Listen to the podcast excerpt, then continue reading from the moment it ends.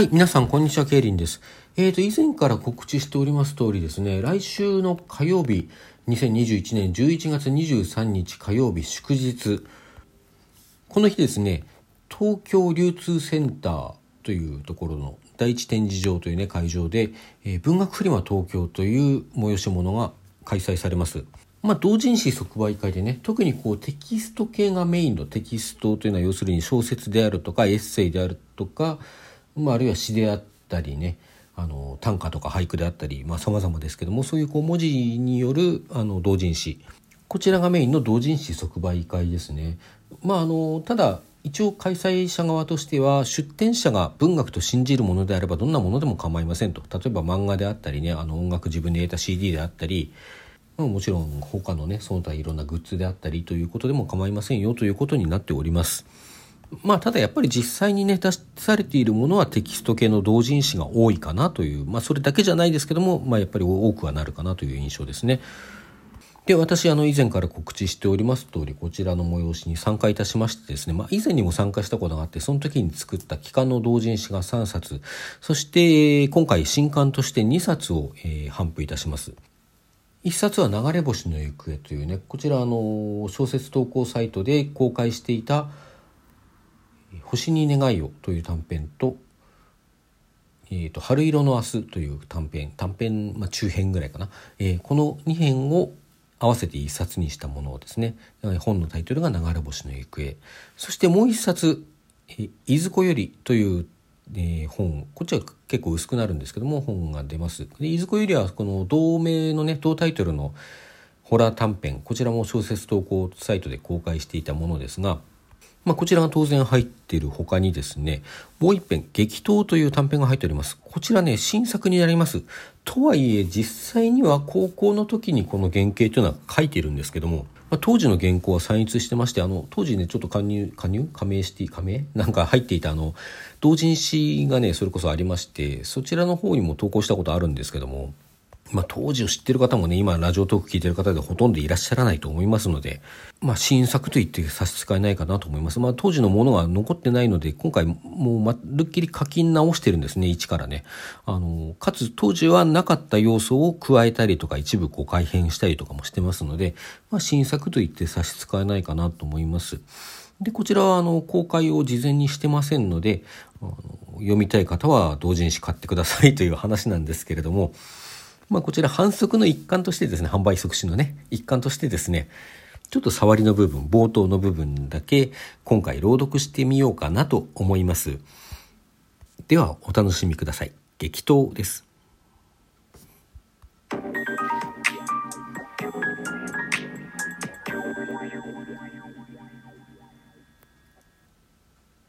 聞いた話である。うっぎゃーその朝、起きるなり、折の部の竜は悲鳴を上げた。そりゃ俺だって男だし、そう簡単に悲鳴なんかあげたかなかったけどさ。とは、後の段。とにかくその時は考える暇も、プライドを取り繕う余裕もなく、ただ本能の導きに従い、折の部は飛び起きて飛び去った。な、な、な、な、な、な、な、なんなんだお前はと、文字通りこう言ったかどうかは知らないが、おそらく大体こんな風な感じのことを織部は叫んだ。そして、夢ではないか。そう思い目覚めようと目をこすりかけたその時、わずかに視線をそらし直視しないようにしていたそれは、一対の眼平をわずかに震わせながら、ぬとぬとと織部に向かって這い寄ってきた。バババカく、く、く、来るんじゃねえ。やめろ。来るな。来るな。来るな。来るな。来るな。来るな。来るな。と文字通りこう言ったかどうか以下略。そしておの部は逃げた。六畳一間の安アパートから。バタンと閉めたドアにもたれかかり、必死で落ち着こうと息を整える。折の部の部屋は2階で、玄関は道路に面している。鉄柵越しに玄関ドアと廊下は丸見えだ。日曜の昼近い時間。住宅街とあって近所には公園もあり、それほど大きな通りではないとはいえ、多少の家崩れや駅に向かう人々はいただろう。ドアの閉まる大きな音に振り向き、顔面蒼白で背をドアに押し付けるように、荒い息をつく小汚い若者を見つけた人々が何を感じたか。そう思うと、俺はいささかの同情を織延べに覚えないわけにはいかないのだが、もちろん当の織延べはそんなことを気にしている場合ではなく、多少鼓動が収まったのを見計らい、そーっと薄く開けたドアから室内を覗き込んで慌てて閉める。夢じゃない。やっぱりいる。全長2メートルほどある巨大なナメクジが。あんたバカ？話を聞いた今今井は有名なアニメキャラそのままの口調でそうのたまったという。バカはねえだろ。織野部は口を尖らせた。それでも恋人か。この世ならぬ恐怖の存在に追われ逃げてきた最愛の彼氏にもっと優しい言葉はないのか？ない。今井は一刀両断に織野部の心を切り捨てた。約束の時間を忘れて深夜まで飲み続けた挙句、待っていた可愛い彼女の部屋じゃなく、自分の部屋に帰って気の身気のままぶっ倒れた、汗臭く酒臭く小汚ねえ男はバカで十分だし、そんな奴は恋人かどうかも怪しい。そ、それは、つまりその男の付き合いが、うるさい。だったら男と付き合えばいいだろう。取り付く島もないとはこのことで、折の部は大きくため息をついた。なあ、勘弁してくれよ。悪かったからさ、この通り。折の部はとにかく平誤りに謝ることにした。怒りが収まらないのも無理はない。許してくれとは言わない。この埋め合わせはきっとする。だからさ、せめて俺の話を信じてくれないか。それが一番無理なんだけど。今井は渋々といった風に視線をわずかに折り延べに戻し、言った。いくらなんでもありえないでしょ大体あんたまだそんなに酒臭いんだし、酔って幻覚でも見たんじゃないのいや、違う。折り延べはきっぱりと言った。何度も確認したし、絶対に幻覚なんかじゃない。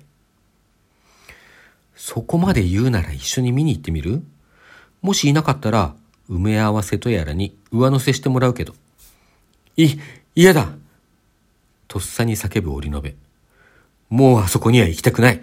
あいつを見るのはごめんだ今井はまた何かきついことを言おうと口を開きかけたが、心底怯えた様子の織延を見て、大きなため息をついた。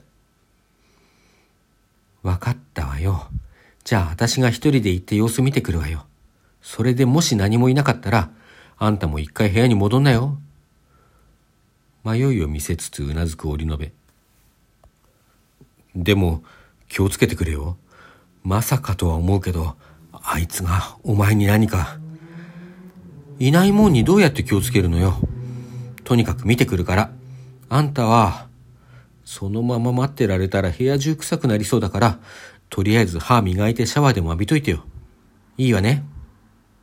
そう言い捨てて、今井は颯爽と部屋を出て行った。数十分後、シャワーから出た折り延のスマホに通知が入った。今井からのメッセージだった。折り延は画面を見てため息をついた。アプリを開くまでもない。通知で用が足りた。なぜならメッセージはたった一言だけだったからだ。いた。と一言だけ。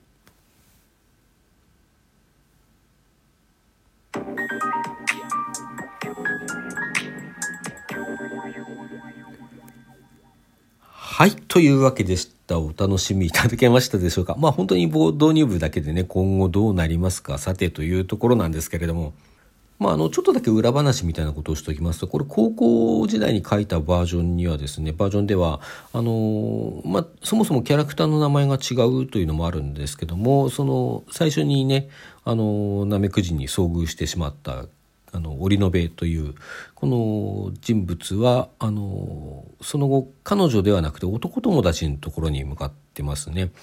そしてその最初にナメクジに登あの登場じゃない、遭遇した人物自身が語り手となっています。まあ、ここではね、語り手が他にいて、あの、まだ出てきてない感じになってますけども。まあ、それ、そうですね。行った先を男友達から彼女に改変したのは、まあ、それほど深い意味はないんですけども、その初行版だと、その、なんでしょうね。男だけでこう、寄り集まっって暮らすことになってなんかカップ麺ばっかり食っていていい加減なんかまともなもんも食いたいからあの女の子の知り合いでも呼ぼうかみたいな話になるっていうくだりがあってね。まあちょっとそういう描写も今となってはあれですよね。こうポリティカリーインコレクトというかね。まあジェンダー感情問題があるっていうようなところも、まあ、単にその社会的に問題があるってだけじゃなくて、私自身がそういうのね、現在主婦やってることもあって違和感を感じちゃうので、まあ、そのままにはできなかった。まあ、だからといって女の子に一人変える必要はなかったっちゃなかったんですけども、なんだろうな、多分こう、あの、それは別にそういう意味ではカップルでなくてもよかったんだけども今回はカップルってことにしましたけどねカップルでなくてもいいんだけどあの、男が必ずしもその男だけで集まってしまうというようなことじゃなくてもいいんじゃないかなっていうふうな思いもあのどっかにあるんだと思うんですね。まあ、あと恋人がいれば恋人のところに行くかもなっていうような、うん、まあなんかその程度の あの発想ですね。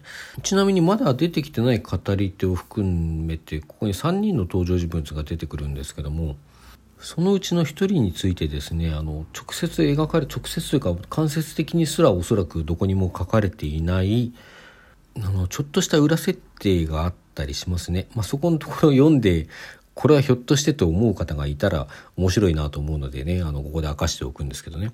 まあ、あと語り手の名字が実はあの他のとある作品と作品の登場人物と同じ名字だったりするんですけども、まあ、それは実は単なる偶然ですね。まあ、あの、なんなら裏設定として、実は親戚でってくっつけてもいいですけども、くっつけても何の不都合もないですけれども、まあ、あの、成り行きを言えば偶然です。それはね、どこに出てくる誰と一緒かまあお読みいただければわかるかと思います。はい。ということでね、文学フリマ東京どうぞよろしくお願いいたしますというところで、今回ここまでといたします。皆さんさようなら。どうぞ良い夜をお過ごしください。